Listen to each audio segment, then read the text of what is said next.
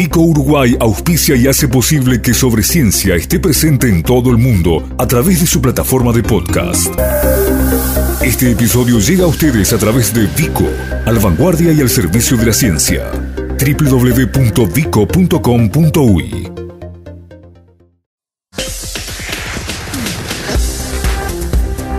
Sobre Ciencia. Divulgación y periodismo científico dedicados a difundir la tarea de los investigadores uruguayos.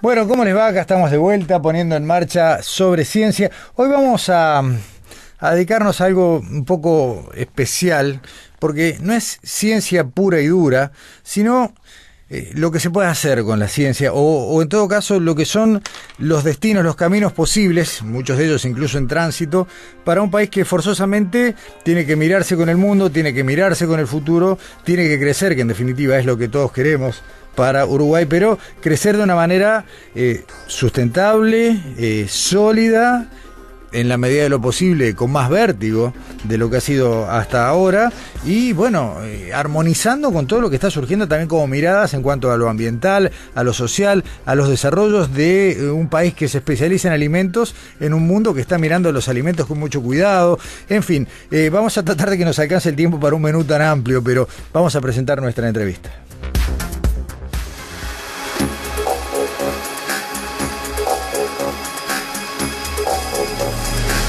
Entrevista sobre ciencia.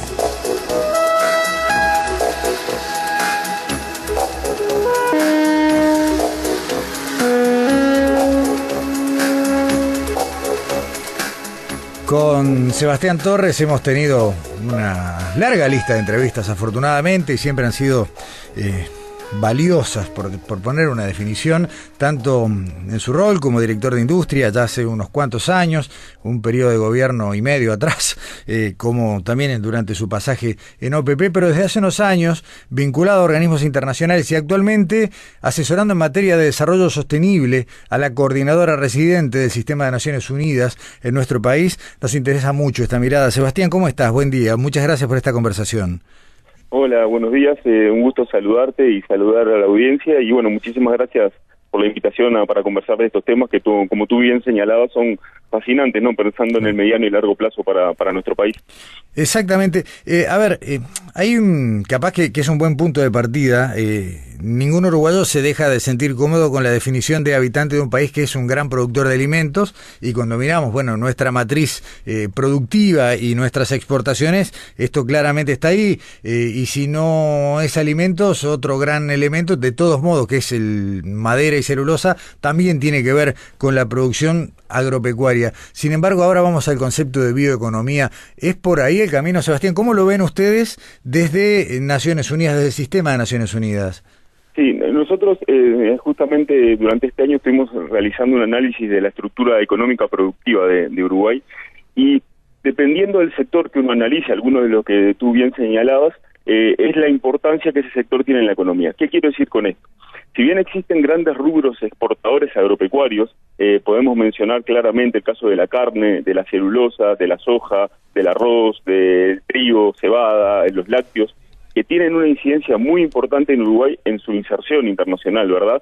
Si uno asuma los rubros que yo acabo de decir, básicamente tenemos el 75% o más de lo que Uruguay le vende al resto del mundo a nivel de bienes.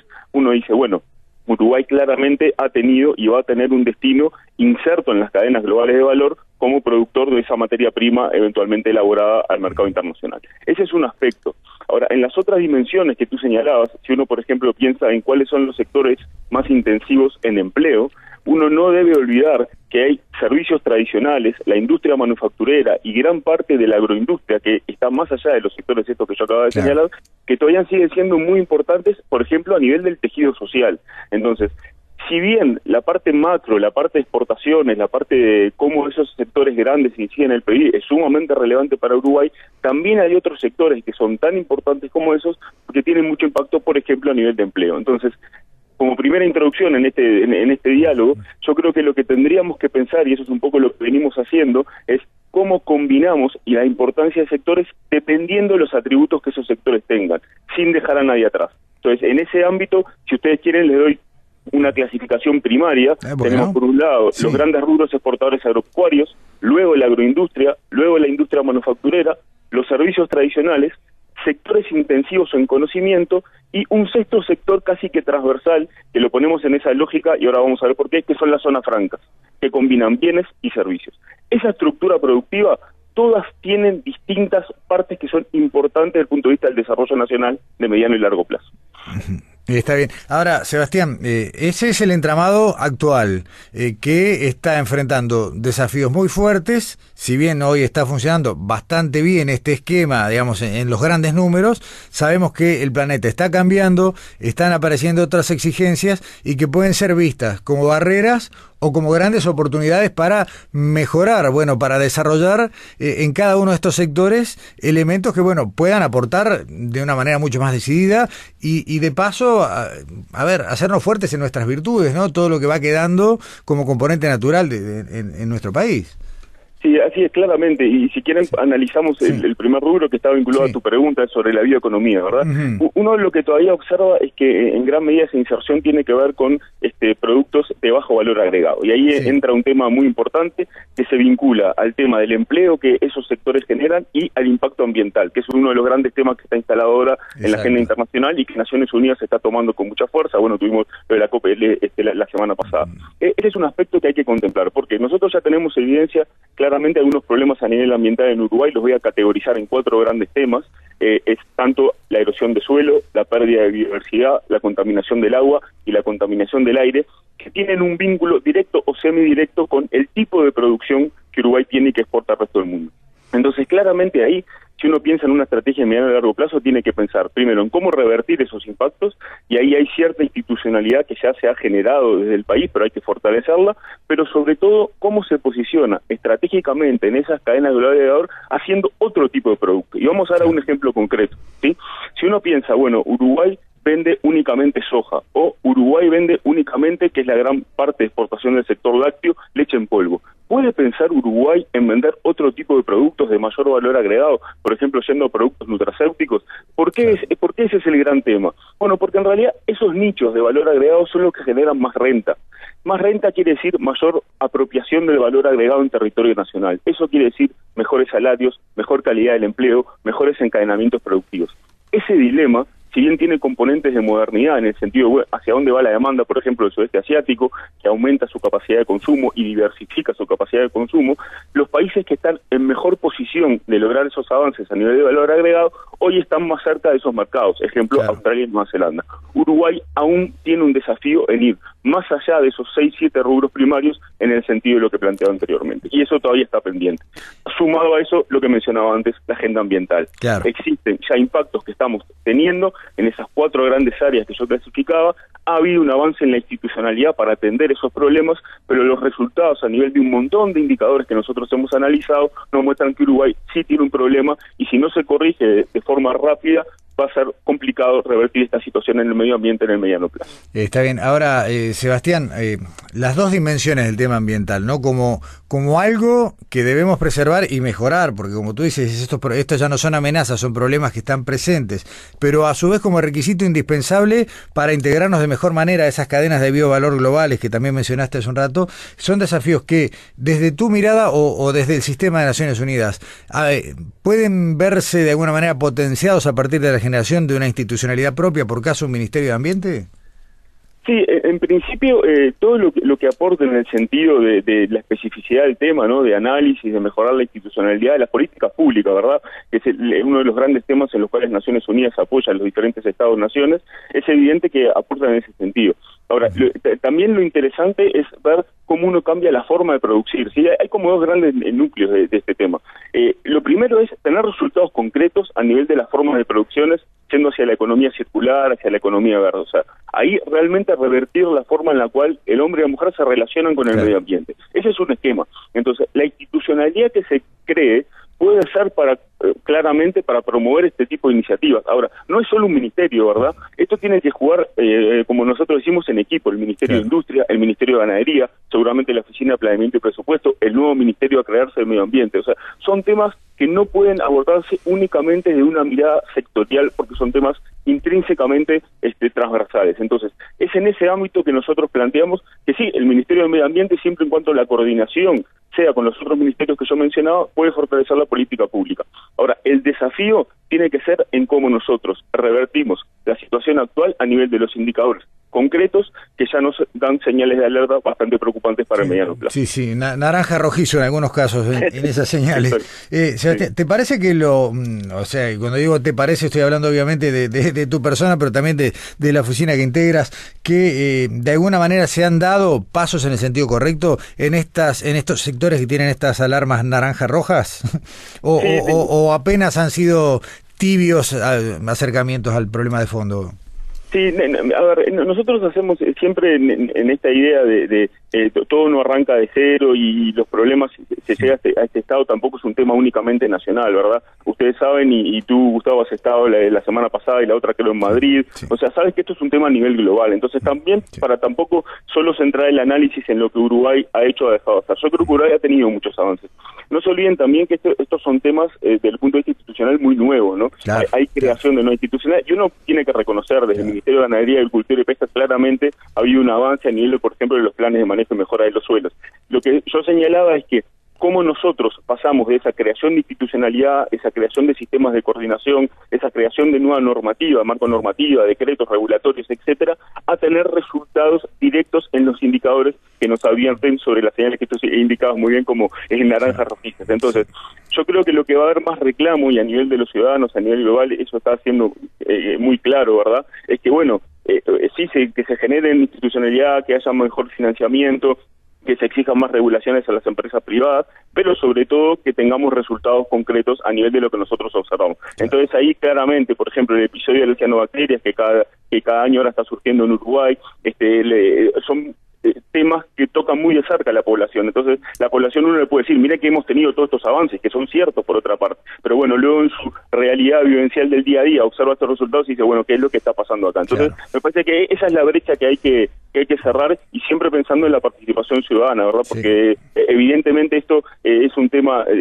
tan complejo que no se soluciona solo desde, por ejemplo, una institución centralizada pensando en cómo este, genera nuevos decretos y demás. Yo creo que acá hace falta participación y el sistema de Naciones Unidas promueve eh, tipo política pública que se construye, como decimos nosotros, desde abajo. sí Obviamente liderada seguramente por los gobiernos, por los trabajadores, por el sector privado, pero con participación fuerte de la sociedad civil, sobre todo en estos temas. Vos sabés que esto último que decís, Sebastián, y, lo voy a atar con la pregunta que sigue, pero eh, uno lo que vio, lo que por personalmente vi en la COP es que la sociedad civil en realidad está liderando a los gobiernos, ¿no? En, el concierto global, cuando vos mirás, ¿no? Lo, que consigue el sistema político y lo que demanda la gente, en realidad la impresión, y es un poco lo que me parece que nos está faltando desarrollar más en Uruguay, es esa, esa presión organizada en el, y muy bien entendida de la gente reclamando, bueno, que, que decididamente se den los pasos para el lado que tienen que ir, ¿no? Sí, coincido, Gustavo, es esa crítica, de verdad, constructiva, como, como le, indicamos nosotros, y me parece que está vinculado justo a lo que conversábamos antes, ¿verdad? O sea, eh, hay necesidad de ver resultados eh, en el día a día, por, decir algo, en el ambiente en el que uno desarrolla sus actividades de consumo y de producción, porque hasta ahora hemos estado enfocados, en, bueno, en esta entrevista, por razones obvias, en la parte de producción, también hay pautas para cambiar a nivel de consumo, ni que hablar de la cultura reciclaje, entonces, eh, yo creo que hay un gran avance, miremos, el, como digo yo, el vaso lleno, ¿verdad? O sea, si, si hay realmente una concientización a nivel de la población y si esos grupos se organizan de una forma adecuada para realizar y procesar esta crítica constructiva, creo que está todo por hacer. Y yo creo que sobre todo hay esperanza si uno piensa en las generaciones jóvenes, ¿no? Uno este, a veces se dialoga con jóvenes, creo que ahí está mucho más clara la, importancia de esta gente y demás. Eh, eh, yo simplemente, y este comentario te lo hago vinculado a tu pregunta, este, esa agenda es sumamente importante y lo que nosotros decimos en este análisis que hacemos, pero no olvidemos la agenda de que Uruguay aún tiene esa eh, materia pendiente en términos de cómo se inserta con mayor valor agregado. ¿Qué quiero decir con esto? O sea, uno puede decir, yo sigo haciendo lo mismo que estoy haciendo ahora desde el punto de vista de mi producción de bienes y servicios de una mejor forma, ¿verdad? O sea, de una forma más eh, ambientalmente amigable. Y eso está bien y eso hay que hacerlo. Pero no nos olvidemos que solo con eso no alcanza Esa es la otra dimensión del desarrollo que, quiero insistir, ¿no? que la tocamos al inicio, que es, bueno, tenemos que ir hacia productos de mayor valor agregado, tenemos que tratar de ver cómo desarrollamos procesos agroindustriales más fuertes, servicios intensivos en conocimiento. ¿Por qué? Porque la renta va por ahí, el valor agregado nacional va por ahí, el empleo calificado va por ahí, y a pesar de que Uruguay ha tenido 15, 16 años de crecimiento consecutivo, todavía hay un, porcentaje muy significativo de la población que enfrenta problemas de subempleo, salarios sumergidos, desempleo. Ese porcentaje en Uruguay es aproximadamente el 45% de la población. En, los, en el caso de los otros países de América Latina, esa combinación de esos tres factores llega hasta el 80%. Entonces, eso tiene que ver también con la estructura productiva. Entonces, no pongamos una agenda sobre la otra digamos que hay que avanzar en ambas, pero no releguemos esta otra que es la del posicionamiento internacional mejorado si uno quiere de Uruguay. Excelente, Sebastián. Y en esta confluencia de elementos, ¿no? De, bueno, eh, sistema gubernamental, sector productivo privado, sociedad civil, trabajadores, eh, hay un actor que, que sobrevuela toda esta charla, pero que no hemos mencionado explícitamente, y es el conocimiento, ¿no? Porque todo este esquema virtuoso que tú describes como deseable, en definitiva, debe confluir a hacerse fuerte a partir de la generación de conocimiento de la ciencia nacional y de su transmisión al sector productivo.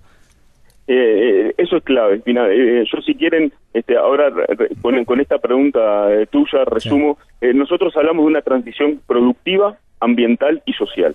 Y viene bien esto, justo este tema que acabas de tocar. Y decimos que hay cuatro énfasis. Sí, luego hay obviamente eh, mucho más detalle para dar, pero para que pues, se comprenda la importancia de este comentario que tú acabas de hacer. Esos cuatro énfasis comienzan con uno, que es el progreso técnico, la inversión en ciencia, tecnología e innovación. Menciono los otros tres y vuelvo al inicio. Progreso técnico, posicionamiento estratégico en cadenas de valor, lo que veníamos hablando antes, economía circular y sectores intensivos en empleo, para no dejar a nadie atrás. Sí, los trabajadores que, trabajan en, empleos eh, con las características que damos, las mujeres y los jóvenes. Eh, esos cuatro énfasis estratégicos comienzan entonces con progreso técnico. ¿Qué observamos nosotros en Uruguay? De nuevo lo mismo. Ah, se ha avanzado en institucionalidad, se ha invertido mucho más en el fortalecimiento de los sistemas nacionales de innovación, pero si uno mira el dato, por ejemplo, de ejecución de gasto de I más D, tanto del sector público, pero sobre todo del sector privado, estamos no solo en un nivel bajo, estamos en un nivel bajo en comparación con los países de América Latina. Así que fíjate tú la pertinencia de tu pregunta. Y lo que decimos nosotros es, de todo lo que veníamos hablando, por eso estos temas no pueden ser abordados solo desde un ámbito, desde un sector, desde una mirada. Decimos, bueno, ¿podemos ambientar, eh, avanzar en una producción ambientalmente sostenible? Sí, debe hacerse. ¿Podemos mejorar nuestra inserción global? Sí, y debe hacerse. Eh, fortalecer los sectores intensivos en empleo. Ahora, todo eso, si no tiene un resultado concreto en materia, por ejemplo, la ejecución de I D, será de corto o mediano aliento. ¿Por qué? Porque nosotros en la trayectoria de desarrollo económico de los países que hoy podemos mirar como ejemplos a seguir, no como recetas, sino que como ejemplos a seguir, lo que observamos es que ese dato que yo acabo de dar, y podemos dar mucho más del, del Sistema Nacional de Ciencia y Tecnología, es radicalmente distinto. ¿Por qué? Porque es ahí donde se, genera el conocimiento, es ahí desde donde se puede eventualmente mejorar la inserción del país. Entonces ahí nosotros tenemos un capítulo destinado al tema del progreso técnico como aspecto transversal a lo que veníamos conversando antes, pero como aspecto que tiene que ir de la mano. Dicho de otra forma, uno no puede plantearse que va a avanzar únicamente en la agenda ambiental si no ha corregido esta falencia a nivel de la inversión en I del sector público y privado. Eh, Sebastián, eh, como era de esperar, se nos ha volado de manera eh, atroz el tiempo, pero me parece que, esto nos sirve de, entrada para una conversación más larga en estudios dentro de, un tiempo, ¿no? Cuando el, cuando el, el estío nos deje. Sí, con mucho gusto y bueno, siempre a las órdenes y son temas como decíamos al inicio, ¿verdad? de, fascinantes y sobre los cuales nos debemos tiempo también, porque muchas veces bajo mismos eslóganes o bajo mismas etiquetas, ¿no? Todo el mundo habla ahora de transiciones productivas, transformación económica, a veces no nos damos el tiempo de pensar en cuáles son los elementos que componen esa transición, cómo la definimos y cómo podemos llegar a eso. Así que bueno, bienvenida a esta discusión y cuenten conmigo cuando ustedes eh, entiendan pertinente. Eh, sabemos que sí y va a ser, te vamos a sacar el jugo de vuelta en el país, está bárbaro. Es, economista Sebastián Torres, asesor en desarrollo sostenible del Sistema de Naciones Unidas en Uruguay. Muchísimas gracias por esto y bueno, y felicidades. Eh, muchas gracias y de nuevo a las órdenes. Hasta luego. Nuestras vías de contacto. Correo electrónico info arroba sobre Facebook sobre ciencia Twitter arroba sobre ciencia.